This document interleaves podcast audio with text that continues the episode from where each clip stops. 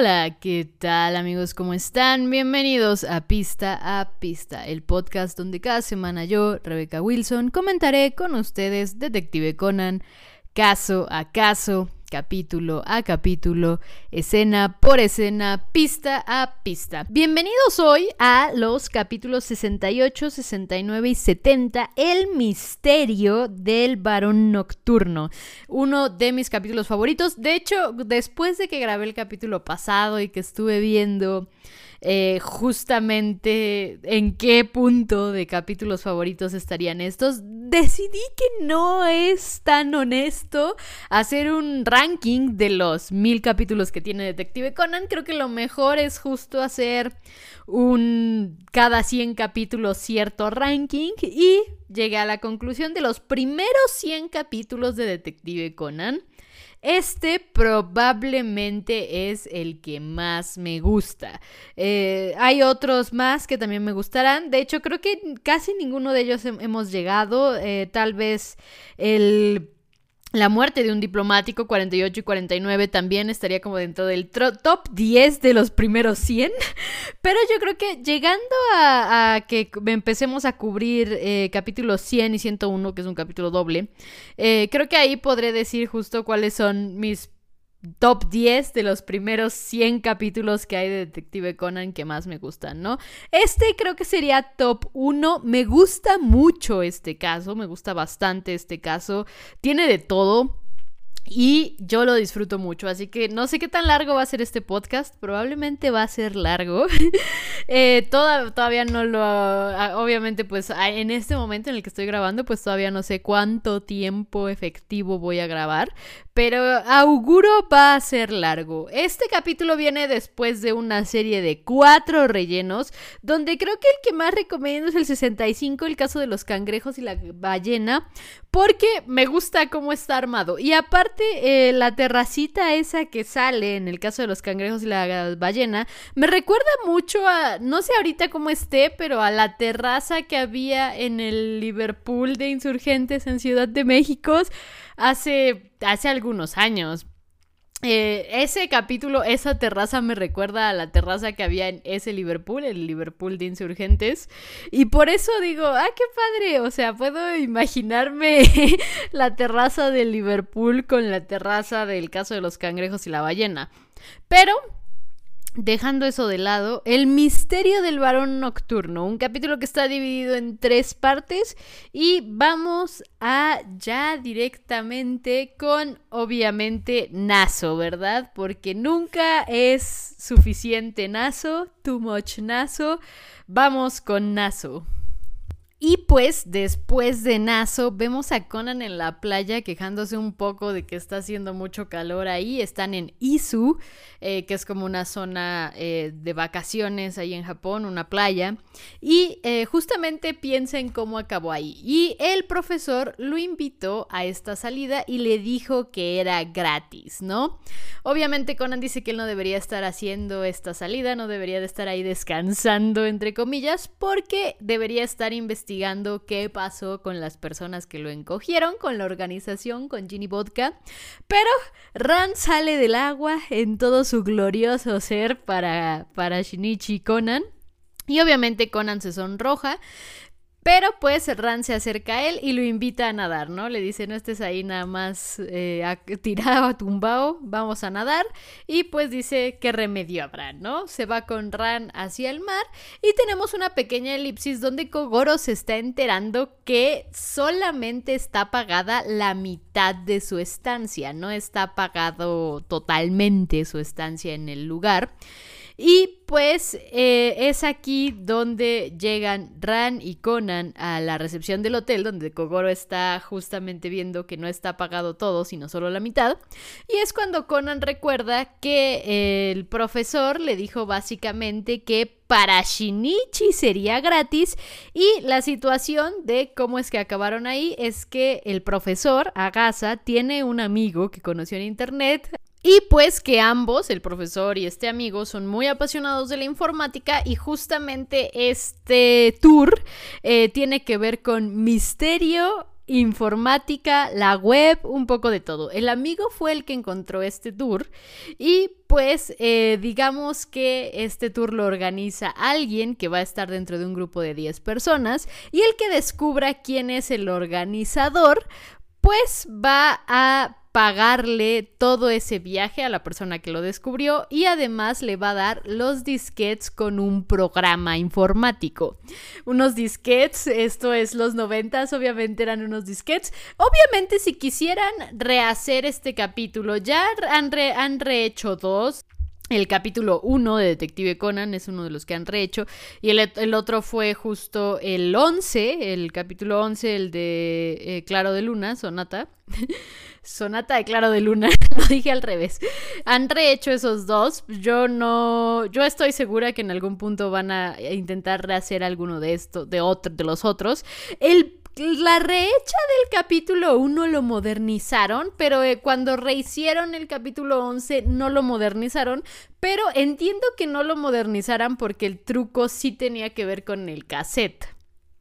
Entonces, no puedes modernizar un truco que tiene un cassette de por medio, ¿no? A, menos que quieras hacer como que en ese lugar eran muy vintage todos y por eso usaban cassettes. Pero de ahí en fuera no hay forma como de que el truco funcionara sin un cassette en el caso del capítulo 11.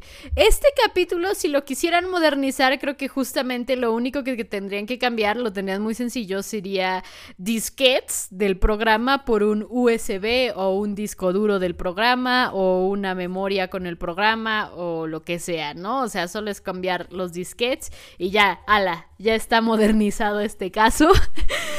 Pero pues aquí justo la persona que descubra quién es el organizador de este viaje pues se va a llevar el viaje todo pagado y los disquets con el programa, ¿no? Obviamente, eh, también este organizador del programa interpretará a un personaje, un personaje que Shinichi conoce muy bien. Y en este momento, dentro del recuerdo de Shinichi, se ve, bueno, Conan, se ve interrumpido porque un hombre menciona justamente a Kogoro preguntándole si él es el varón nocturno.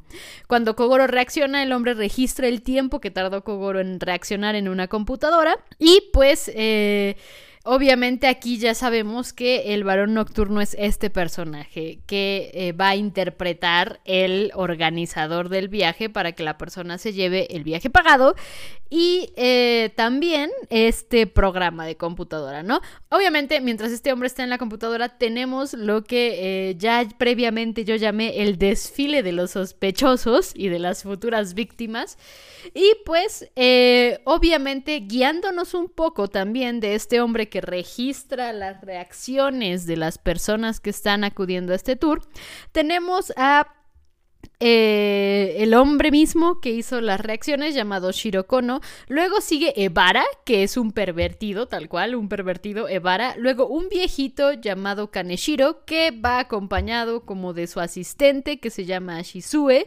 Y después aparece otra mujer eh, que se llama Camillo, ¿no? Una mujer eh, de, de mediana edad, yo diría, y pues eh, esta mujer también sigue hablando con respecto a este hombre que está registrando todos sus tiempos.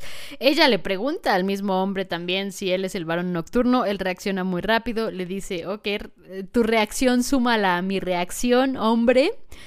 Y pues digamos que siguen hablando sobre el varón nocturno y aquí es donde Kogoro pregunta de qué están hablando, quién es el varón nocturno. Nadie cree que Kogoro no sepa, pero todos sabemos que es verdad, Kogoro no sabe. Y es aquí justo donde Rand dice que el varón nocturno es un personaje de las novelas del padre de Shinichi, de Yusaku Kudo, y obviamente aquí es donde ya entra el pensamiento de Conan, que es justamente este personaje, es de las novelas de su padre, es un ladrón, un asesino, del cual su padre aún no ha revelado su identidad, ¿no? Eh, más allá de eso, pues eh, Conan nota que son ocho y faltan dos personas, en teoría deben ser diez, pero mientras Conan está pensando esto, el pervertido, Evara, pues se le acerca a Ran y parece ser que... Eh, eh, la toca de manera indebida y pues antes de que Ran pudiera reaccionar del todo, obviamente salta, se asusta, le dice que qué le pasa, este hombre todavía eh, va todavía aún más con, con, ganas de acosarla, cuando eh, alguien más la ayuda, le detiene la mano al hombre y Ran lo reconoce como Satoru Maeda, el campeón de karate de hace algunos años, ¿no? Ran le comenta a Conan que ella lo admira, que fue por él que ella empezó a practicar karate y pues se presenta directamente con él. Eh, mientras está presentando aparece otra mujer que es su prometida llamada Akiko y pues en un intercambio de palabras, pues ella hace algún comentario y es Maeda el que dice que su prometida es un poco celosa, ¿no? Pero también es la prometida la que le dice qué hacen ustedes aquí con respecto a Rania Conan, si en teoría deberían de ser dos profesores y una niña. Por lo que Ran contesta que los profesores no pudieron ir y por eso están ellos en su lugar.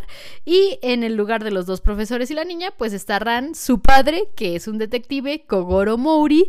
Y al decir el nombre de Kogoro, Kogoro el durmiente, todos se sorprenden, ¿no? Todos tienen una reacción de sobresalto, esto llama la atención de Conan y pues eh, eventualmente todos dicen así de esto es trampa, deberíamos de ser tal vez más precavidos y todos se retiran juntos, mientras que eh, Conan siente una mirada, ¿no? Una mirada ahí pesada, asesina y pues van a la habitación. En esta habitación hay una elipsis donde claramente Conan les explicó exactamente la dinámica del lugar, que es encontrar quién es el varón nocturno. Y que obviamente por el hecho de que en teoría Kogoro es un detective, pero obviamente Agasa se refería a Conan, es por eso que él dijo que esto era gratis, ¿no? Eh, digamos entendiendo de parte de Kogoro y tanto de parte de Conan el hecho de que eh, por eso es que esto era gratis, ¿no? De cierta forma es más fácil para ellos encontrar quién es el varón nocturno, por lo que Kogoro dice, ok, voy a ir a hacer mi primera ronda de interrogatorios, se sale del lugar y pues Ran se queda con Conan y le dice que vayan a explorar el hotel, ¿no? Hay otra elipsis una vez más, ya está eh, cayendo la tarde, ya está ocultándose el sol. Ran y Conan están en un balcón y pues Conan le dice a Ran que se quiere quedar un rato más en el balcón mientras que Ran se retira. En ese momento pues eh, Conan piensa nuevamente en la reacción que tuvieron todos con respecto a saber que Kogoro era un detective y pues eh, también sigue pensando con respecto a esta mirada asesina que sintió y también con respecto a este programa que van a dar aparte de la estancia gratis en el hotel, ¿no? Mientras Conan está pensando todo esto podemos ver una silueta entrar en el balcón vestida del varón nocturno y pues tomando por sorpresa a Conan, lo avienta del balcón, lo empuja del balcón y Conan cae. Mientras Conan está cayendo, se cierra la puerta, se abre la puerta, nos vamos a corte a comercial. Y regresando del corte comercial, pues Conan cae en una piscina. Eh, por suerte, eh, obviamente se asusta la gente y tal, pero Conan sale corriendo de la piscina, vuelve a correr hacia el balcón y ve que no hay nadie, ¿no? Esto le, esto le despierta ciertas preguntas. ¿Quién es la persona que se disfrazó en el balcón? ¿Quién fue la persona que lo empujó? ¿Cuál es este programa del que tanto estaba hablando o de que tanto está en juego, digamos, en este, en este viaje?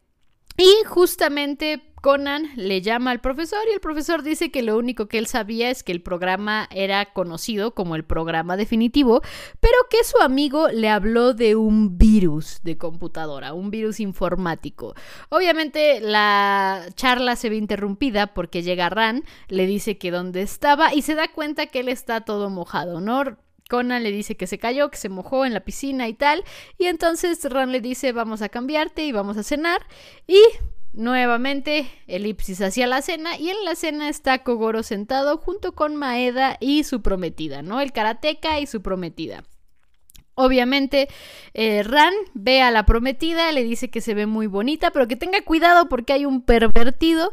Y vemos a unas cuantas mesas de distancia al pervertido, Evara, eh, con la corbata puesta alrededor de la cabeza y eh, ya un poco tomado de copas, ¿no? Obviamente, dentro de las charlas sale a relucir que Akiko es fan de Yusaku, de las novelas de Yusaku y en especial del varón nocturno, ¿no?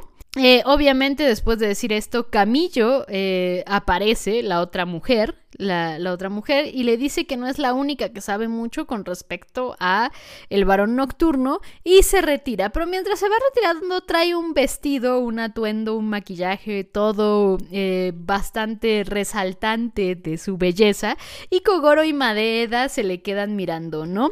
Obviamente esto da inicio a una escena en donde tanto Akiko, la prometida de Maeda, como Ran, la hija de Kogoro, eh, los reprimen por su conducta pero Conan nota que el pervertido, el pervertido máximo, no, eh, no la voltea ni a ver, ¿no? Esto sorprende a Conan, dices, ¿será que no es su tipo? Pero, pues, después de ver esta interacción, Conan dice, voy a ir a investigar y decide ir a investigar con el viejito Kaneshiro y Conan va directo a preguntarle con respecto del virus, ¿no? Eh, obviamente Conan dice que todo el mundo parece saber que es un virus, eh, pero pues que en teoría solo deberían saber que es el programa definitivo. El hombre dice que es por el nombre de, eh, digamos, el organizador del viaje y el hecho de que se hizo pasar por el varón nocturno, porque así se le llamaba a un virus informático que robaba datos, que hacía mucho daño. Es un virus imparable, indetectable y muy escurridizo, en palabras de ese hombre, ¿no? Eh, entonces, pues, eh, justamente también el viejo dice que el nombre del varón nocturno le trae recuerdos de su hijo que murió hace cuatro años. Y pues después de todas estas revelaciones llega la asistente del viejito y Conan se retira, ¿no? Eh, Conan sigue buscando a ver a quién más puede interrogar y va con el hombre de la computadora, el que estaba registrando los números de las reacciones, los segundos de las reacciones de la gente que estaba yendo al lugar y está hablando por teléfono y parece ser que habla con respecto al pervertido y también menciona la palabra hacker, ¿no? Conan intenta escuchar más a fondo la charla, se acerca demasiado a su cara, a su oído, a su celular y el hombre se da cuenta. Obviamente en esta distracción Conan hace así como, oh, wow, la computadora, pero al intentar tocarla el hombre lo avienta y eh, le dice que el nombre de la computadora es el de su madre que ha partido. Y esto pues Conan dice ok qué raro y se va. Pero pues eh, después de irse, Conan sigue caminando por el lugar, ve a la camarera que está recogiendo cosas en la mesa donde estaba el pervertido y ella, la camarera, le dice a Conan que si lo conoce, el hombre dejó ahí su corbata y le da la corbata que tenía atada en la cabeza, se la da a Conan. Y en ese momento Ran lo encuentra y lo regañan porque pues también ya todos han vuelto a las habitaciones, pero cuando llegan Ran y Conan a su habitación, ven que Kogoro en realidad no ha vuelto y en la habitación de enfrente está Maeda, el karateca, gritando y discutiendo con su prometida porque no lo está dejando pasar al cuarto porque según ella él no dejaba de mirar a la mesera, ¿no? No dejaba de mirar a la mesera. Él se enoja y en su enojo invita a Rana que vayan al observatorio del hotel y en el observatorio del hotel le coquetea un poco, ¿no? Después dice así como es broma, pero ya saben que hay veces que es broma, pero si quieres no es broma. le coquetea un poco a Ran y Conan se pone en medio. Obviamente, Conan se va a poner ahí en medio. Y eh, ya está claramente ahí sí, Conan es el que está celoso en estos momentos. Pero pues el hombre Maeda habla también de que el hermano de su prometida murió también hace algunos años, lo que Conan se da cuenta que hay ya gente que ha perdido eh, a personas en este tour. Y pues también Conan le pregunta a Ram por Kogoro y es el karateca el que dice que lo vio con Camillo, la otra mujer, eh, después, ¿no? Entonces eh, Conan obviamente dice así como, claro, olvidé que ese es otro pervertido. Y nos vamos a Kogoro, que está en el bar del hotel con Camillo. Camillo le está contando su vida. Y eventualmente se acerca para coquetear con él, para intentar decir que le revele quién es el varón nocturno. Pero entre sus acercamientos vemos que deja caer unas cuantas pastillas en su vaso de alcohol, ¿no? Después de esto regresamos al observatorio donde Maeda le dice a Ran así como ya me voy a retirar, seguro a Kiko, su prometida, ya se calmó y aparte tu guardaespaldas en una de estas me muerde, refiriéndose a Conan y pues él se retira. Obviamente mientras se va retirando Conan recuerda que está en su investigación y le pregunta a Maeda sobre un virus a lo que Maeda dice, ¿un virus de qué? ¿De la gripa? O sea, ni enterado de que se estaba refiriendo a un virus informático. Y pues ya con eso Conan le dice así de no, nada. Y eh, Conan sigue pensando en el virus y en el hecho de que hay personas que intentan eh, tenerlo, ¿no? Sobre todo porque es un virus bastante peligroso que puede eh, causarle problemas a bancos, a organizaciones, a personas, roba datos, elimina datos, hace muchas cosas ese virus, ¿eh? Lo, lo veremos mencionado un par de veces más en esta historia. Y mientras Conan está pensando cuál es la intención del organizador de este evento, pues nos vamos a Hikage Tokage no Roman. Hikari Tokage no Roman. Hikage. Hikari Tokage no Roman el ending, que según yo, después de este caso ya vamos a cambiar. O sea, el último capítulo del Varón Nocturno también va a ser el último capítulo que vamos a escuchar Hikari Tokage Norman. Y después tenemos una escena post créditos. No siempre en los capítulos que están divididos en varias partes hay escenas post créditos. En este caso sí hay. Eh, habrá capítulos que no, habrá capítulos que sí. En este caso sí hay escena post créditos.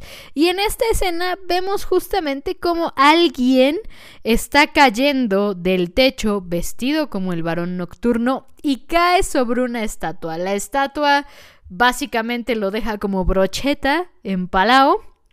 Y pues nos vamos a el siguiente capítulo, la parte 2 del misterio del varón nocturno, que obviamente empieza con una, una, recapitulación de este caso y con Naso, por supuesto, porque nunca es too much Naso, aparentemente. Creo que solo para mí Creo que solo para mí Naso en algún punto se vuelve too much Naso, pero pues vamos con Naso. Y pues después de Naso y el breve resumen de qué pasó antes, Conan eh, llega donde está toda la gente reunida, donde cayó el cuerpo, y justo ve eh, cómo están bajando el, cuerpo de la estatua. Eh, intenta acercarse, pero lo detiene alguien, y el que lo detiene es Yokomiso, el, uno de los Yokomiso. A es, en este punto todavía no sabemos que hay dos Yokomiso, pero el Yokomiso de el pelazo de los del pelo, el yocomiso con pelo, eh, lo detiene de identifica que es Conan y también aparece Ran y también se da cuenta que Ran es, Ran, la hija de Kogoro.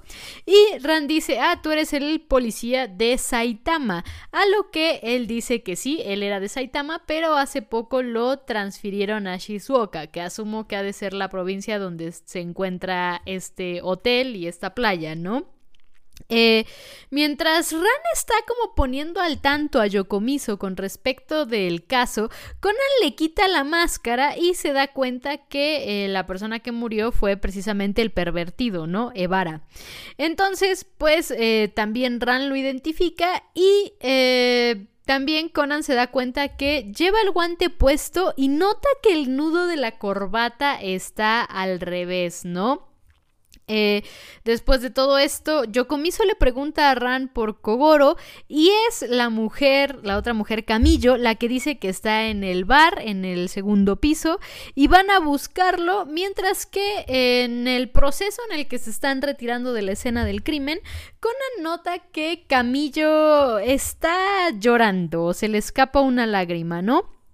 Pero no hay mucho tiempo más que pensar porque Kogoro está dormido en el bar y pues mientras está despertando le cuentan de lo sucedido y eh, le dicen que esta persona, eh, Vara, cayó a las 10 de la noche, ¿no?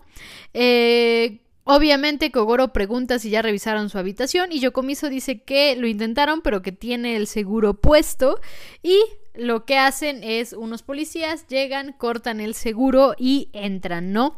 Al entrar al cuarto ven que su ropa está en el piso junto con la tarjeta de la habitación y pues está todo abierto hasta el, hasta el balcón y en el balcón pues se ve que ese es el lugar de donde cayó porque hay un guante ahí revoloteando en el viento en el balcón, lo que obviamente hace a Kogoro decir que fue un accidente y esto lo explica por este guante atorado en el balcón, ¿no?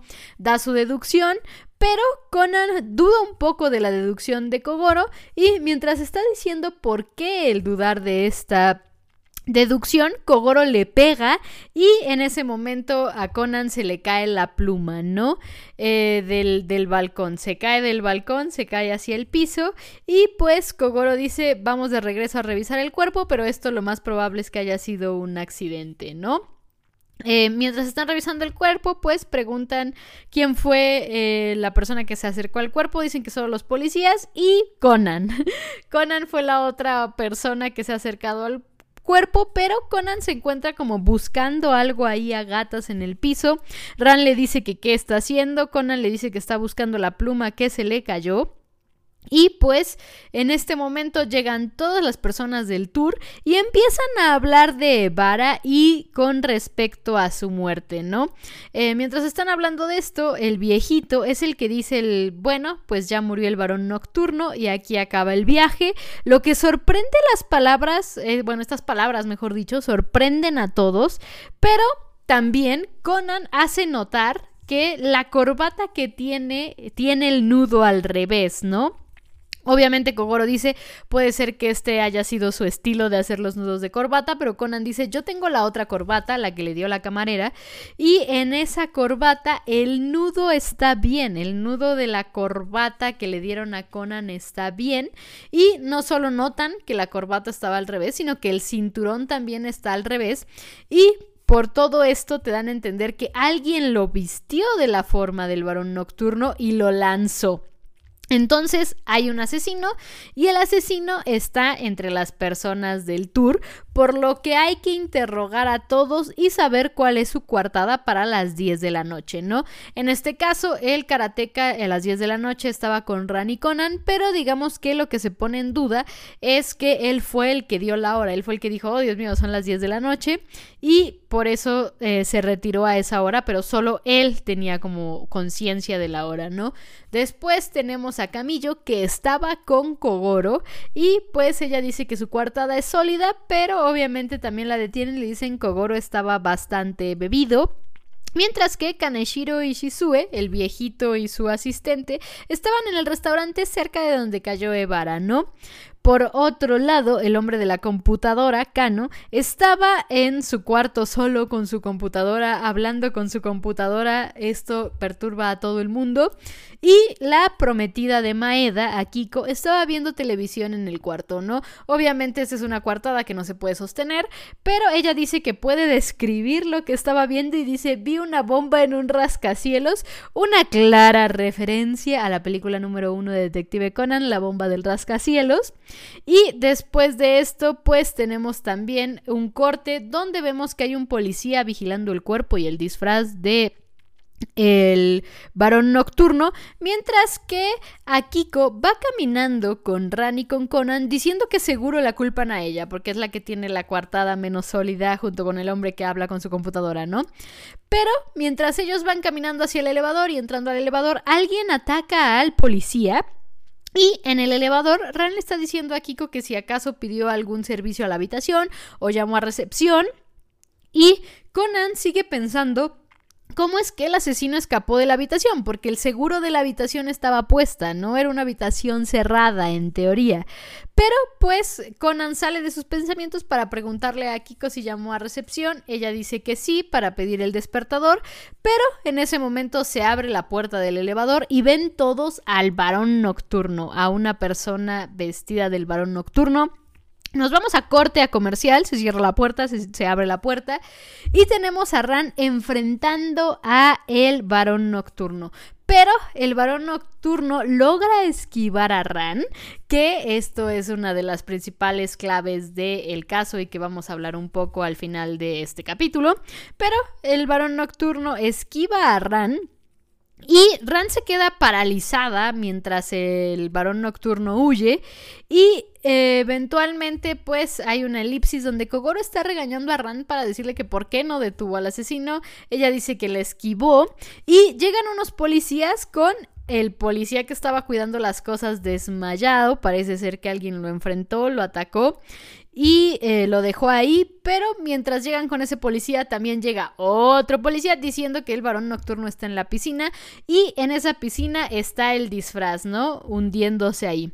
Obviamente toda esta situación le sorprende a Conan y dice por qué el asesino robó el traje, por qué usó el elevador, por qué su método se volvió muy agresivo y se nota que no estaba planeado, ¿no? El método cambió, ahora es agresivo y no planeado. Y pues, eh, por otro lado, el Yokomiso menciona que nadie tiene coartada y entonces la única persona que es como totalmente inocente de haberse disfrazado del varón nocturno en esa ocasión fue precisamente la prometida a Kiko porque ella estaba con Ran y con Conan cuando vieron al varón nocturno en el elevador. Pero deciden revisar los cuartos y empiezan con Maeda, ¿no? Conan abre la ventana, revisa si pueden escaparse o si puede alguien saltar a ese cuarto del cuarto de la persona de la víctima. Dice que no, está un poco retirado tirado, está un poco peligroso. Y pues encuentran también pastillas de dormir con Akiko, ¿no? Pero no pasa más allá de eso. Van al cuarto del viejito. Nuevamente Conan revisa si se puede escapar o no de ese lugar. Descubre que el viejito es como el lugar más seguro del que se podría escapar. Pero mientras interrogan al viejito, también es la primera vez que mencionan un posible motivo, un posible móvil para eh, haber asesinado a este hombre, ¿no? Ese posible modo, ese posible motivo es porque al menos el hombre de la computadora Kono, pues tiene cierta relación con el virus del varón nocturno por su trabajo y es por eso que van al cuarto de Kono a interrogarlo, pero él dice que el viejito también tiene relación con el varón nocturno porque su hijo murió a causa de este virus del varón nocturno, ¿no? Kono habla un poco más con respecto del virus, pero Conan sigue inspeccionando el cuarto y dice aquí también no es tan viable que se salte para escapar. Pero pues eh, terminan yendo con Camillo. Aquí es donde también descubren que Camillo y Evara, la víctima, estaban casados, pero Camillo menciona que Evara era un hacker, ¿no? Era un hacker bastante fuerte, eh, que hizo bastante mal. Y pues eh, después de decir esto, esta es la razón por la que ella se divorció. También ella es la que menciona que Akiko también tiene relación con este hacker porque su hermano pues tenía una compañía de software, ¿no? Por lo que es la misma Camillo la que menciona que todos ahí tenían una razón para matar a Evara, ya que todos están involucrados con computadoras y todos de alguna u otra forma fueron afectados por el varón nocturno y por este hacker Evara, ¿no? Conan nota que Camillo tiene las mismas pastillas de dormir que Akiko y mientras Conan intenta preguntarle qué pasó ahí, Kogoro se enoja con él, lo saca del cuarto, pero Conan sigue pensando en las vías de escape ah, del criminal, ¿no? Pero mientras va caminando por el pasillo, ve a los forenses que están recogiendo el eh, seguro de la puerta que cortaron. Y en ese seguro Conan nota que tiene cinta y al notar que tiene cinta, nos vamos a Hikari Tokage no Roman, al ending, eh, ya la penúltima vez que escuchamos este ending en este capítulo. Y después nos vamos a una escenaza. Es una de mis escenas favoritas de este capítulo y una de mis escenas favoritas de Detective Conan ever. una de mis escenas Shinran favoritas también, porque es Shinran no tan por debajo del agua, creo que es muy obviamente Shinran que es justamente Ran pensando que el varón nocturno esquivó sus golpes. Y esto es muy importante y esto va a ser algo bastante relevante también dentro del universo de Conan. Ran es muy rápida. No es la más rápida ni la más fuerte de todo el universo de Conan. Ese título es para Makoto. Eso lo ha, lo ha dicho creo que el mismo Gosho. El título del más fuerte y el más rápido de Conan es Makoto. Pero Ran no está tan, tan alejada de Makoto, ¿no?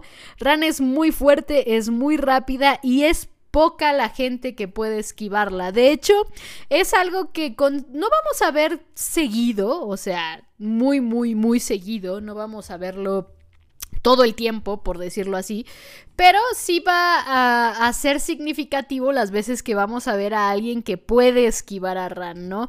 Ah, de momento creo que son pocas personas, de los principales yo diría Makoto y otros dos, tal vez otros tres son las personas que pueden esquivar a Ran, eh, entonces es, es poca gente, es poca gente, es Makoto y otras tres personas, cuatro tal vez, tres, creo que me quedaría con tres personas, eh, además de Makoto, de las que pueden esquivar a Ran, pero es, poca gente la que puede esquivar a Ran, es poca gente la que puede estar un uno a uno contra Ran. Y es por eso que Ran sabe que solo hay una persona que podría haberla esquivado en este enfrentamiento en el elevador. Obviamente Ran aquí empieza a pensar qué es lo que haría Shinichi, qué haría Shinichi y en ese momento pues su pensamiento sobre Shinichi se ve interrumpido porque Conan llegó, abre la puerta y le dice que estaba cerrada con el seguro. Ran le dice que ella no puso ningún seguro y entonces eh, Conan baja de la puerta para eh, decirle alguna otra cosa más, pero nota que ella tiene lágrimas en los ojos, le dice que que si estuvo llorando. Ella se limpia las lágrimas y le dice que solo fue un bostezo. Y eso es suficiente para Conan. Caray, hombre, ¿qué te pasa? O sea, ves ahí a la, a la chica llorando y le crees de que solo fue un bostezo. Shinichi tiene un gran misterio con Rana y que resolver, ¿eh? Shinichi le cuesta mucho trabajo leer a Ran y es algo que me gusta. O sea, me gusta mucho que a pesar de que Shinichi sabe muchas cosas y sabe leer a muchas personas, no sabe leer a Ran y eso es parte también de, de uno de los momentos que más me gustan en todo Detective Conan, que es Londres, ¿no? Iba a decir Detective Londres, pero no, Detective Conan, uno de mis momentos favoritos es en Londres y es precisamente porque hace referencia a esto que vamos a ver muchas veces en Detective Conan. Esto sí lo vamos a ver muchas veces, o sea, eh, obviamente no va a ser todo el tiempo, 100% de las veces, pero es algo que sí es muy, muy, muy constante y es esta cierta incapacidad que tiene Shinichi Conan de leer a Ran, que es algo que mí me gusta mucho y creo que es una de las cosas que me encantan de Detective Conan, esta incapacidad que tiene Shinichi y Conan de leer a Ran, aquí se ve nuevamente y Mientras Conan se retira rápidamente corriendo, pues llega al elevador y en el elevador entran otros dos policías que están echando el chisme. Estos policías están echando el chisme, no están haciendo otra cosa más que echar el chisme y están diciendo justamente que el policía noqueado era un experto en karate, era, era conocedor de karate, ¿no? Y aquí, obviamente, eh, al escuchar estas palabras de los policías, a Conan se le prende el foco, pero para saber cómo se le prendió el foco a Conan y cómo es que continúa todo esto, pues nos vamos a el último capítulo de este caso, el capítulo número 3 de El misterio del varón nocturno, capítulo 70 eh, en general de Detective Conan, para descubrir qué ha pasado. Pero antes de descubrir qué ha pasado, pues tenemos Naso, como siempre, Naso. Y pues después de Naso, ya en esta última parte, pues Conan pregunta si realmente era un experto en karate este hombre que fue noqueado y los policías le confirman que sí, que sí era un experto en karate este hombre que fue noqueado. Y entonces es cuando Conan ahora sí reacciona, al fin reacciona y dice, por supuesto, y la razón por la que Ran se quedó como paralizada en ese momento es porque tanto ella como su prometida sabían quién era eh, la persona disfrazada del varón nocturno, ¿no? Mientras Conan está pensando en eso, Ran está pensando en qué haría Shinichi en una situación así, ¿no? Ella necesita saber qué haría su amado Shinichi en una situación así. Y recuerda una charla donde eh, Ran le pregunta a Shinichi qué haría él si supiera la identidad del asesino y que el asesino fuera una persona que él conociera. Y él le dice que él lo, diría, al final de cuentas, él diría que eh, esa persona es el culpable y pues Ran de cierta forma lo toma como qué frío eres, pero él dice que Primero, él estaría agotadísimo porque él no se rendiría en buscar una forma de que pudiera probar que esa otra persona no es la culpable, ¿no? O sea, llegados a ese punto en el que él supiera que el culpable es esta persona, él ya habría agotado todos sus recursos para demostrar que esta persona no era la culpable y agotado sus recursos y aún así todo indicaba eh, que esa persona es la culpable, pues ya no tendría nada más que hacer y lo entregaría. Esa es lo que, lo que dijo Shinichi y entonces Ran toma su decisión, ¿no? Y muy decidida sale del cuarto, mientras que eh, Maeda y su prometida están hablando también con todos ellos.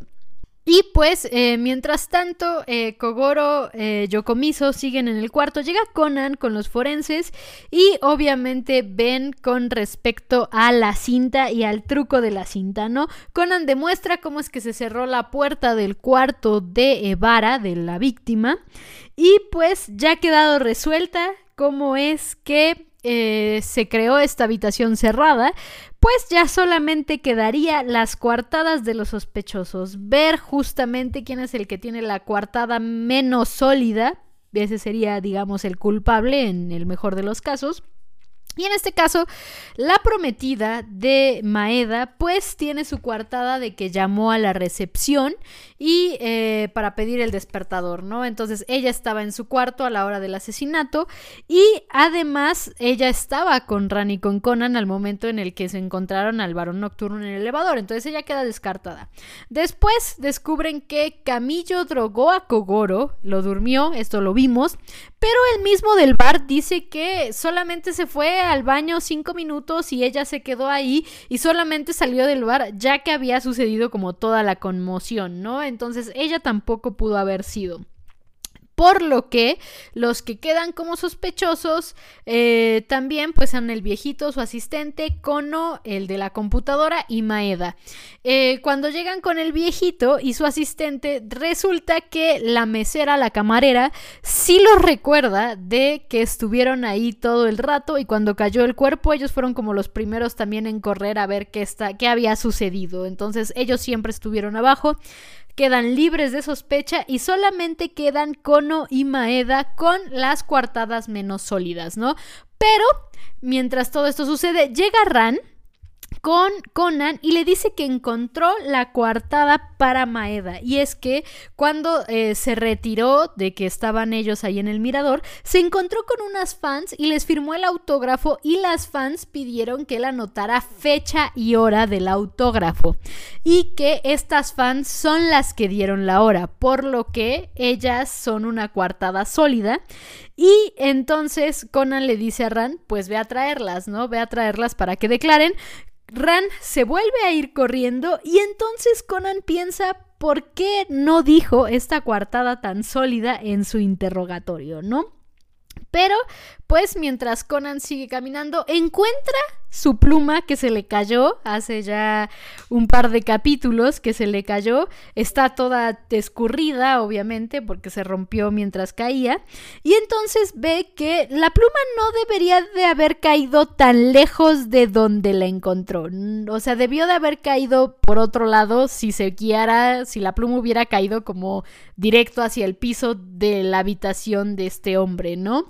de la habitación de Evara, el, el asesinado. Pero pues descubre que está el viento soplando y el viento sopla muy fuerte en la zona. Por lo que le pregunta a la camarera y la camarera le dice que de hecho sí y que arriba en el hotel el viento sopla todavía más fuerte, que hasta tiene el nombre del viento de princesa. Y entonces Conan dice, ¿cómo no pude eh, tomar esto en cuenta desde el principio? Ya sé cómo eh, fue el asesinato, ya sé quién fue. Y entonces eh, escucha a Kogoro que descubre que el policía noqueado era un experto en karate, por lo que dice, ya sé quién es el asesino. Vayan por todos los sospechosos, voy a decir mi deducción. Y Conan detiene a los policías para decirles que pues eh, antes de eso, tomen en consideración ciertas indicaciones porque van a hacer una demostración, van a demostrar el truco y después de esto se cierra la puerta, se abre la puerta, regresamos de comerciales y Kogoro empieza su deducción, pero pues obviamente esta deducción está mal, Conan está impaciente esperando la señal. Cuando Kogoro ya dice que el culpable es Maeda, llega Ran con las chicas para que ellas digan precisamente que eh, ellas estuvieron con este hombre firmándoles un autógrafo a las 10 de la noche, entonces él no pudo hacer. En ese momento pues Kogoro se queda sin posibilidad, sin asesino y lo único que queda es el único hombre que no tiene coartada, que es precisamente Kono, que estaba solo en su habitación con su computadora y lo culpa le dice que seguramente está fingiendo ser un experto en karate, lo golpea, pero el hombre no hace nada, ni se mueve, ni se inmuta, ni lo esquiva, ni nada. Esto obviamente hace que todos le digan a Kogoro que ya se ponga serio, que qué demonios está haciendo, que cómo se pudo haber equivocado. Y obviamente aquí es donde Conan lo duerme y empieza ahora sí la deducción de Conan y de Kogoro el durmiente, que es precisamente el hecho y la demostración de que eh, Parte del truco era hacerles creer que el asesinato sucedió en la habitación de la víctima, en la habitación de Evara, cuando en realidad sucedió en otra habitación y el viento fue lo que hizo que el cuerpo cayera justo por debajo de la habitación de la víctima, aunque ahí no ocurriera el asesinato y les hiciera creer que el asesinato sí ocurrió ahí. Y justamente empieza la demostración, caen unas sábanas del techo y la sábana que cae exactamente en la estatua con el viento que está soplando es la que eh, cayó de la habitación de Maeda y su prometida, ¿no? Obviamente ya con esto y con la llamada que hizo la prometida a la recepción, se comprueba que ella estaba en la habitación donde ocurrió el asesinato a la hora del asesinato y entonces más que una coartada es una prueba de que ella está involucrada con el este asesinato, ¿no? Obviamente aquí Maeda, el karateca, intenta de todas formas culparse a sí mismo, pero eh, su prometida, Akiko, lo interrumpe y le dice, ya sabía que había sido tú el que intentó encubrirme, pero... Según ella, el intento de encubrirla fue lo que arruinó su truco perfecto, ¿no? Y es también eh, Conan, con la voz de Kogoro, el que explica que Maeda estaba dispuesto a que él fuera el culpable, a hacerse parecer el, el culpable, ¿no? Eh, obviamente todo esto eh, se tiene que ver porque Vara era justamente un hacker que arruinó la carrera, la empresa de su hermano y su hermano terminó suicidándose. Entonces ella decidió llamar la atención de este hombre creando esta, este tour, este viaje, eh, donde el premio era el virus del varón nocturno, ¿no? Este virus obviamente era bastante atractivo para el hacker, pero en realidad ella no tiene dicho virus, ella no lo tiene, solamente eh, lo hizo eh, para atraer a este hacker, a Evara, y así poder vengarse de él, ¿no? Ella eh, le dice a su prometido, a Maeda, al karateca, que la olvide y pues eh, mientras se va, se va riendo, pero Conan nota el cambio de risa a tristeza porque la risa era fingida, pero la tristeza no. Y mientras se la están llevando, él le dice que la esperará, que va a esperar a que ella salga para que puedan estar juntos. No sé si la va a esperar 30, 40, 50 años, no sé cuánto van no sé cuánto dan en Japón por homicidio, sobre todo homicidio premeditado, porque todo lo hizo hizo para razón del homicidio. Entonces, según yo, sí son varios años. O sea, pueden ser hasta. Aquí en México creo que pueden ser hasta 70, 50 años.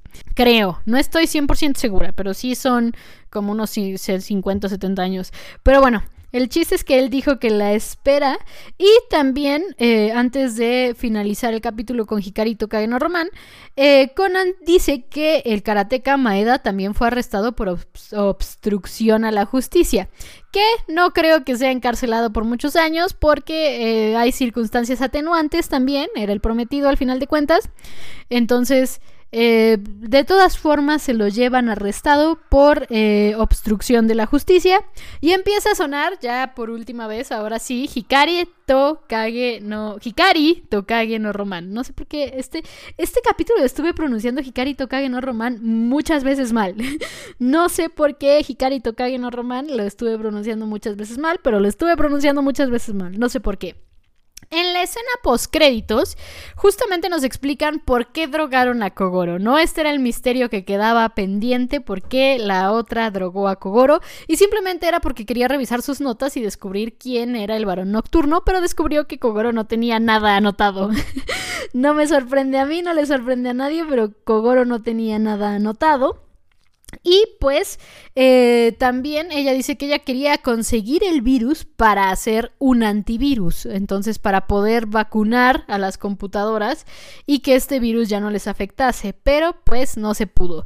Y pues eh, también justamente dice que las otras personas sí querían hacer maldades con el virus, pero el viejito dice que no, que simplemente ese, ese virus arruinó eh, un proyecto, un proyecto interesante que él tenía, un proyecto que le daba mucha ilusión y es la asistente la que dice que el proyecto era básicamente como un programa de mujeres colegialas. Era como, yo asumo que era como de estos videojuegos como de simulación de novios y así. O sea, no los conozco del todo, sé que existen y sé que, eh, ¿qué es? Doki, Doki Literature Club, creo que así se llama el otro videojuego que es como eh, un videojuego de este estilo, pero después se vuelve otra cosa muy rara. Ese videojuego sí lo he jugado. Creo, creo que sí es Doki Doki Literature Club. No recuerdo, pero asumo que era como de ese tipo de juegos, ¿no? Como el simulador de, de citas o algo así, creo que se llaman este tipo de juegos. Doki Doki no es precisamente un simulador de citas, pero en gran parte sí. Creo que era, asumo que ese era el gran proyecto del hombre. Y pues eh, al final de cuentas también Camillo le dice a Ran que estuvo por, corriendo por todos lados en el hotel buscando eh, cómo obtener la coartada para Maeda. Y ella dice que porque lo admira mucho, lo admira muchísimo a Maeda. Y pues al final de cuentas alguien especial para ella le enseñó a no rendirse, por lo que eh, también esta declaración hace que Camillo le diga, ah, estás hablando de tu novio, la persona que le enseñó a no rendirse. Ran obviamente se, se pone mucho más nerviosa. Conan insiste en que le diga quién es, quién es ese hombre. Y obviamente el capítulo termina con Rand diciéndole que ese hombre es nada más y nada menos que el eh, otaku de los misterios, el friki de los misterios, el obsesionado con los misterios. Obviamente esto causa una reacción en Conan y aquí termina el capítulo. Un capitulazo, les digo, a mí me encanta el misterio del varón nocturno. Les digo, en primer lugar, eh, pareciese que no tendría nada que ver con eh, la historia de la organización y tal, pero más adelante este virus, el varón nocturno, vamos a enterarnos que está en manos de la organización. Bueno, la organización tiene, no sé si una copia o el virus original, no sé, la organización utiliza este virus, de hecho. La organización eh, utiliza este virus como protección misma de ellos y esto es importante, esto es importante, bastante importante, porque eh, al final de cuentas la organización también está involucrada con cosas informáticas, ya lo he mencionado en uh, capítulos pasados, en el capítulo de la compañía de videojuegos, eh, que precisamente hay una rama de la organización de la que Gosho ahorita ya no ha explorado tanto, o sea, Gosho sí ya lleva un buen rato no explorando esta parte, que siento que podría explotarla aún más ahora con la tecnología moderna y tal y tal, creo que podría explotarlo muchísimo más, pero ya tiene un rato que no lo explota.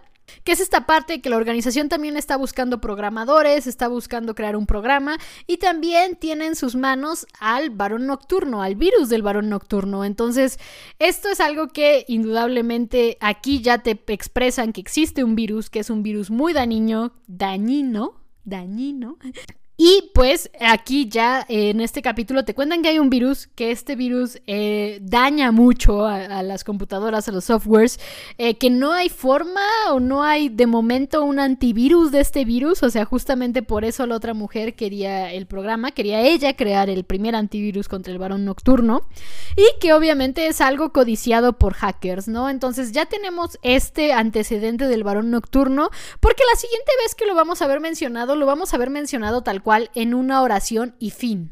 Pero es algo que es muy significativo para el avance de la historia con respecto a lo que hace este virus en una de las computadoras que luego veremos. Luego veremos, ya llegaremos ahí. Estamos casi a mitad de camino, yo no ya a mitad de camino ya eh, de, este, de este capítulo donde veremos nuevamente este virus. Entonces, esta es una de las primeras cosas que me gusta este capítulo. Muy por debajo del agua también involucra un poco cosas de la eh, trama general porque este virus, al final de cuentas, la organización lo utiliza y entonces tenemos esto, tenemos esta parte del virus, tenemos, ya lo había dicho, un poco más de profundidad con respecto al personaje de Ran, sabemos por qué, por ejemplo, empezó a practicar karate y Ran es campeona en karate actualmente en, Detective Conan, bueno, campeona de la ciudad, campeona local en karate. Me pregunto si en algún punto Gosho hará como el campeonato nacional de karate, porque ya hizo el de Kendo. Eh, hizo un capítulo tanto del campeonato como de la región de Kendo como el nacional. De hecho, el nacional es como de los más recientes. Es, un, es unos dos casos antes, creo que es dos casos antes de Kioto, ¿no? el torneo de Kendo nacional, eh, donde participan Heiji. Y eh, antes de eso, como por ahí del 200, es donde es el campeonato como de la región. Eh, con respecto también a, Kendo. Pero creo que le hace falta hacer el, Nacional de Karate. Creo que sería interesante si, llega a ser un, capítulo del Nacional de Karate. Eh, y si Ran lo gana, claramente. Yo creo que sí, ¿no?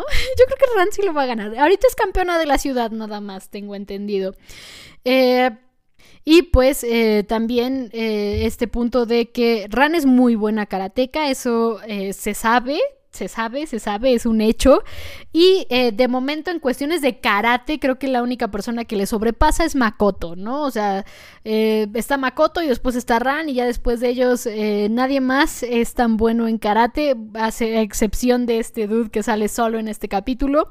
Pero de ahí en fuera creo que queda bastante, bastante claro que Makoto y Ran son como en, de los personajes recurrentes de Detective Conan, bueno, Ran principal, Makoto recurrente, eh, son los dos personajes que más manejan el karate, ¿no? Entonces tenemos esta parte también de cómo es que Ran decide iniciar karate. Tenemos a Ran admirando a una persona. Eh, Ran es muy admiradora de este karateka, de Maeda. Y también pues tenemos este momento Shinran que a mí me gusta mucho. O sea, creo que este es uno de los momentos también donde Shinran me gustó mucho dentro de la historia. Hay muchos momentos donde Shinran me gusta mucho. Otros más eh, explícitos que, que algunos. Unos más obvios que otros, o sea, hay algunos momentos más obvios que otros. Creo que este es uno de esos momentos no obvios dentro de Detective Conan que a mí me gustó mucho Shinran. O sea, lo digo porque es justamente esta idea de Ran tiene a Shinichi en, este momento de decir yo no sé qué hacer, sé que este sujeto está involucrado eh, dentro del caso y quiero, como lo admiro tanto, quiero comprobar que él no es el, el asesino, ¿no? Y entonces ella, ella busca la forma de comprobar que él no es el asesino basándose en lo que Shinichi le le había dicho con respecto a buscar de todas formas que él no lo fuera hasta saber que lo es. Y esto eventualmente lo veremos reflejado en otro caso, las 3Ks de Osaka, un caso que creo que es por ahí del 200, ¿no? Las 3Ks de Osaka, 200, 300 creo. Creo que es 200. Las tres Ks de Osaka, donde vamos a ver un poco el espejo de esta situación, ¿no? Eh, es otro capítulo que tiene otra vez otro momento Shinran muy sutil que me gusta mucho. No tan sutil, los momentos Shinran no son tan sutiles. algunos sí, pero creo que los, los que a mí más me gustan no suelen ser tan sutiles, pero tampoco suelen ser así eh, no suelen ser tan sutiles eh, como este, por ejemplo, que no es tan sutil, pero da profundidad a lo que es Shinichi y Ran. Creo que las tres Ks de Osaka tiene otro momento así y tiene el paralelo, digamos, de este caso, ¿no? Entonces, me gusta también por eso, por este caso y porque después se desarrolla un paralelo que me gusta mucho. Me gusta mucho el caso de las tres Ks de Osaka, es de, de mis favoritos. Y pues me gusta mucho eso también. Entonces tenemos organización, tenemos profundidad de Ran, tenemos a Conan celosito. que a ver, no sé por qué me da mucha ternura ver a Shinichi celoso. O sea, Shinichi y Ran celosos, ambos dos me dan mucha ternura. O sea, creo que una de las razones por las que dan ternura es porque no hay razón para que sean celosos. Pero los dos tienen sus inseguridades, ¿no? Eh, en este caso, Ran también, al final de cuentas, eh, en el caso de Ran, Ran sabe de buena fuente y nosotros como audiencia sabemos de buena fuente que Shinichi roba muchos corazones, aunque Shinichi no se dé cuenta. Shinichi roba muchos corazones. Y eh, en el caso también eh, de, Conan con Ran o de Shinichi con Ran, pues también eh, Ran roba muchos corazones y como le cuesta trabajo leerla, como le cuesta trabajo leerla, pues le cuesta también trabajo pensar en que Ran es irremediablemente fiel a Shinichi, como la canción de Olivia Newton-John. La verdad es que me gusta mucho también eso, o sea, Conan celoso y también tenemos este momento donde donde vemos aquí sí sutilmente, aquí sí se te puede ir el, momento, eh, se te puede ir el momento definitivamente, yo creo donde eh, ves una de las muchas veces en las que realmente Conan no lee a Ran en el momento, ¿no? O sea, la ve llorando y Ran le dice estuve bostezando y como que Conan se lo compra y decide irse hacia el elevador, ¿no? Y ya después escucha todo lo demás y ya le cae el 20 eventualmente, ¿no? Pero si eh, pudiera leer un poco mejor a Ran desde el elevador eh, cuando Ran se enfrentó al, al varón nocturno y el varón nocturno le esquivó, desde ahí creo que Conan ya hubiera podido saber esto, ¿no? Eh, ¿Por qué se quedó eh, totalmente pasmada? ¿Por qué se quedó sin moverse? Y es precisamente porque Ran ya sabía que este hombre al que admiraba era la persona que estaba disfrazada del varón nocturno en este momento, ¿no?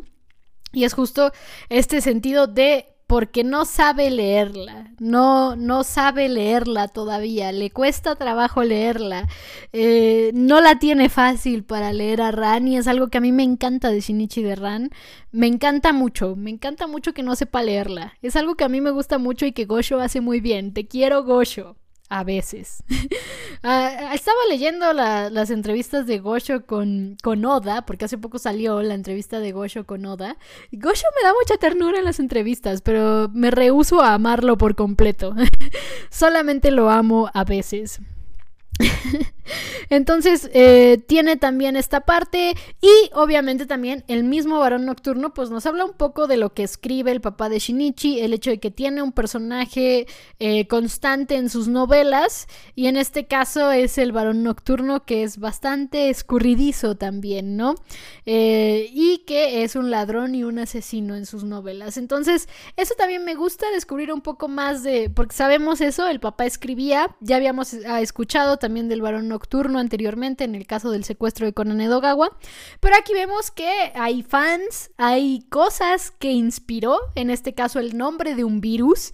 El nombre de un virus lo inspiró una de las novelas del papá de Shinichi, o bueno, un personaje de las novelas del papá de Shinichi. Entonces también te da profundidad en ese aspecto. Por lo que digo que este capítulo tiene un poquito de todo. Tiene un poquito de todo y les digo, de los 100 eh, capítulos eh, primeros 100 capítulos de Conan, creo que este es el que más me gusta. Creo que este es mi favorito, lo podría decir, de los primeros 100 capítulos de Conan, ¿no? Ya después nos vamos a ir a, a cosas más tochas, a cosas más fuertes. Y creo que por eso, por eso es mejor dividirlo de 100 capítulos en 100 capítulos. De los primeros 100, yo me atrevo a decir, sin temor a equivocarme, que este es mi favorito. Sin duda. Sin duda este es mi favorito. Pero pues, eh, después de este misterio del varón nocturno, que es gratamente el podcast no dura 10 horas, ¿eh? Creí que iba a durar más. O sea, eh, les di, ya les había comentado en el capítulo anterior que iba a intentar que no durara 40 horas el, el, podcast. Creo que lo logré. De hecho, lo logré resumir bastante, ¿eh? Una hora llevo de grabación. Seguramente ya en edición va a ser mucho menos. Yo creo que van a ser hasta 50 minutos una cosa así. Entonces, estoy orgullosa de mí misma, me estoy dando palmadas en la espalda al decir que me aventé un buen resumen de este capítulo en tres partes y no me tardé 10 horas. Entonces, cada vez estoy más orgullosa de mí misma, cada vez me veo con más posibilidades de que capítulos largos, especiales de dos horas y tal, los pueda hacer en un solo capítulo, ¿no? Los pueda hacer en una sola sentada y no tenga que dividir tanto eh, el podcast, ¿no? Obviamente, ya lo había dicho antes, cosas como choque rojo y negro y tal, creo que ahí sí va, vamos a tener que hacer una separación, sobre todo en choque rojo y negro, que va a ser el único que voy a tener que dividir en dos o tres partes ese arco. Eh, pero de ahí en fuera, creo que eh, capítulos largos, arcos largos y capítulos de tres, cuatro partes, creo que los voy a poder hacer de una sola sentada. Ya encontré más o menos una forma en la que funciona y esto también me gustó y me sirvió de muy buena experimentación este, ¿no? Espero que les haya gustado, espero que lo hayan disfrutado. Y eh, después de El misterio del varón nocturno, tenemos un caso de relleno que es el asesinato del acosador en Crunchyroll y el asesinato del mirón en la lista que estoy usando para ver cuáles son relleno y cuáles no. Es un caso de relleno que a mí me gusta mucho. O sea, y me gusta mucho porque así como el caso del elevador que eh, ya les había contado que años antes de ver Conan yo en algún punto pensé así de alguien podría matar a alguien con este tipo de elevadores que se detienen en un piso y luego tienes que tomar otro para llegar al otro piso y bla, bla, bla, bla, bla. Eh, que les digo, eso, eso lo pensé en algún punto porque en el lugar donde trabajaba eh, hace ya varios años, en mi primer trabajo, en mi primer trabajo, teníamos ese tipo de elevador. Y este caso, el del asesinato del acosador o el asesinato del mirón en, la otra lista, este caso cumple con la misma eh, razón que la del otro caso del elevador, ¿no? Yo alguna vez también pensé en estas máquinas que están en la calle, que están en algunos centros comerciales, en Japón están en la calle todo el tiempo, en Corea están en la calle todo el tiempo, pero esto ya esto yo lo pensé mucho antes de haber viajado a Japón o que de haber vivido en Corea. Eh, lo pensé cuando era como adolescente, estas máquinas de refrescos que hay en las tiendas comerciales, en la calle, en algunas este, pues, tiendas de autoservicio y tal. Alguna vez llegué a pensar así de, Alguien podría dejar una bebida ahí envenenada y matas a alguien. Entonces, alguna vez pensé algo así también y precisamente, precisamente una parte de la premisa de este caso de relleno, el asesinato del mirón o el asesinato del acosador, es precisamente eh, basándose en la idea de puedes matar a alguien si dejas una, una bebida ahí en, en, la máquina envenenada, ¿no? No es tan así porque al final el truco era un poquito más complejo que solo eso, el truco de este caso del, del acosador, pero siempre les digo, me gusta pensar que hay gente que ya pensó lo que yo pensé en algún punto de mi vida y lo pensó antes que yo, porque obviamente yo esto les digo, lo pensé cuando era adolescente, ¿no? Estamos hablando de principios de los 2000, mediados de los 2000, mediados de los 2000, adolescentes mediados de los 2000. En mi caso, un 2006, 2007, que yo llegué a pensar algo así. Eh, y obviamente estos capítulos siguen siendo del 97, ¿no? Del 97, 98. Entonces, y pues en el 98 pues yo tenía cuatro años o tres. Ya no sé qué edad tengo. Soy más joven que Conan manga, pero más grande que Conan anime. Creo que eso ya lo he dicho antes, pero sí, soy más joven que Conan manga, pero más grande que Conan anime. Eh, pero justo, me gusta este, este clase de casos donde el truco en algún punto a mí se me había ocurrido en mi vida o, alguna vez lo había pensado y aquí lo expresaron años antes de que yo lo hubiera pensado y no, había, no habría forma, ¿no? De yo haberme visto este, estos capítulos por la tele porque aquí en México creo que no llegaron tan lejos con Detective Conan. O si lo pasaban en la tele no sé a qué horas, pero jamás en la vida vi Conan en la tele. O sea, sé que pasaron Conan en la tele porque hay gente que sí recuerda haber visto en la tele, pero yo jamás lo vi en la tele, que yo sepa, que yo recuerde, jamás lo vi en la tele. O sea, entonces, por eso me gusta este caso, el caso de el eh, de caso de relleno, el caso de el asesinato del acosador. Pero pues ese nos lo vamos a saltar, solo se los estoy recomendando porque nos vamos a ir al caso número 72, que es el caso de los trillizos asesinos, un caso con la Deduction Queen Sonoko, pero también un caso importante porque nos va a dar un poco de desarrollo con respecto a la hermana de Sonoko que sale como cuatro veces en todo el anime. Porque en este caso está involucrado el prometido de la hermana de Sonoko, ¿no? Eh, la hermana de Sonoko que les digo que sale como no sé si cinco o cuatro veces. Creo que sale cuatro veces en todo el anime y en una quinta vez la mencionan. O sale tres veces en todo el anime y una cuarta vez la mencionan. Eh, la última vez que sale, digamos, eh, la hermana como tal es justo en una mención eh, y mencionan que se casó. En este capítulo mencionan que está comprometida y recordemos que la primera vez que apareció estaban mencionando que estaba buscando justamente un prometido, ¿no? Estaba buscando pareja. Entonces aquí ya lo encontró. la hermana de Sonoko tiene más desarrollo rollo que los personajes de Conan y solo sale cuatro veces. ahorita que lo estoy pensando así, ahorita que lo estoy pensando así es gracioso. La hermana de Sonoko tiene más desarrollo que todos los personajes de Conan y solo sale cuatro veces. Eh, es, un, es un caso que me gusta, es un caso que me gusta, también tiene un buen truco y eh, ya iremos también con ello, ¿no? Después de este caso de los trillizos asesinos, tenemos eh, dos casos de relleno, el caso del naufragio, que ese caso es bueno. Y el caso de el Shinigami Jinai, que ese no me acuerdo mucho. Y, o sea, justo no me acuerdo mucho de ese caso, no me acuerdo de él, nada. Seguramente si lo empiezo a ver, eh, ya lo recuerde mejor. Pero de momento, aquí hasta en Crunchyroll me sale como que no lo vi. Pero les digo que yo vi todos los capítulos de Crunchyroll. Entonces no sé por qué algunos Crunchyroll me marca como que no los vi.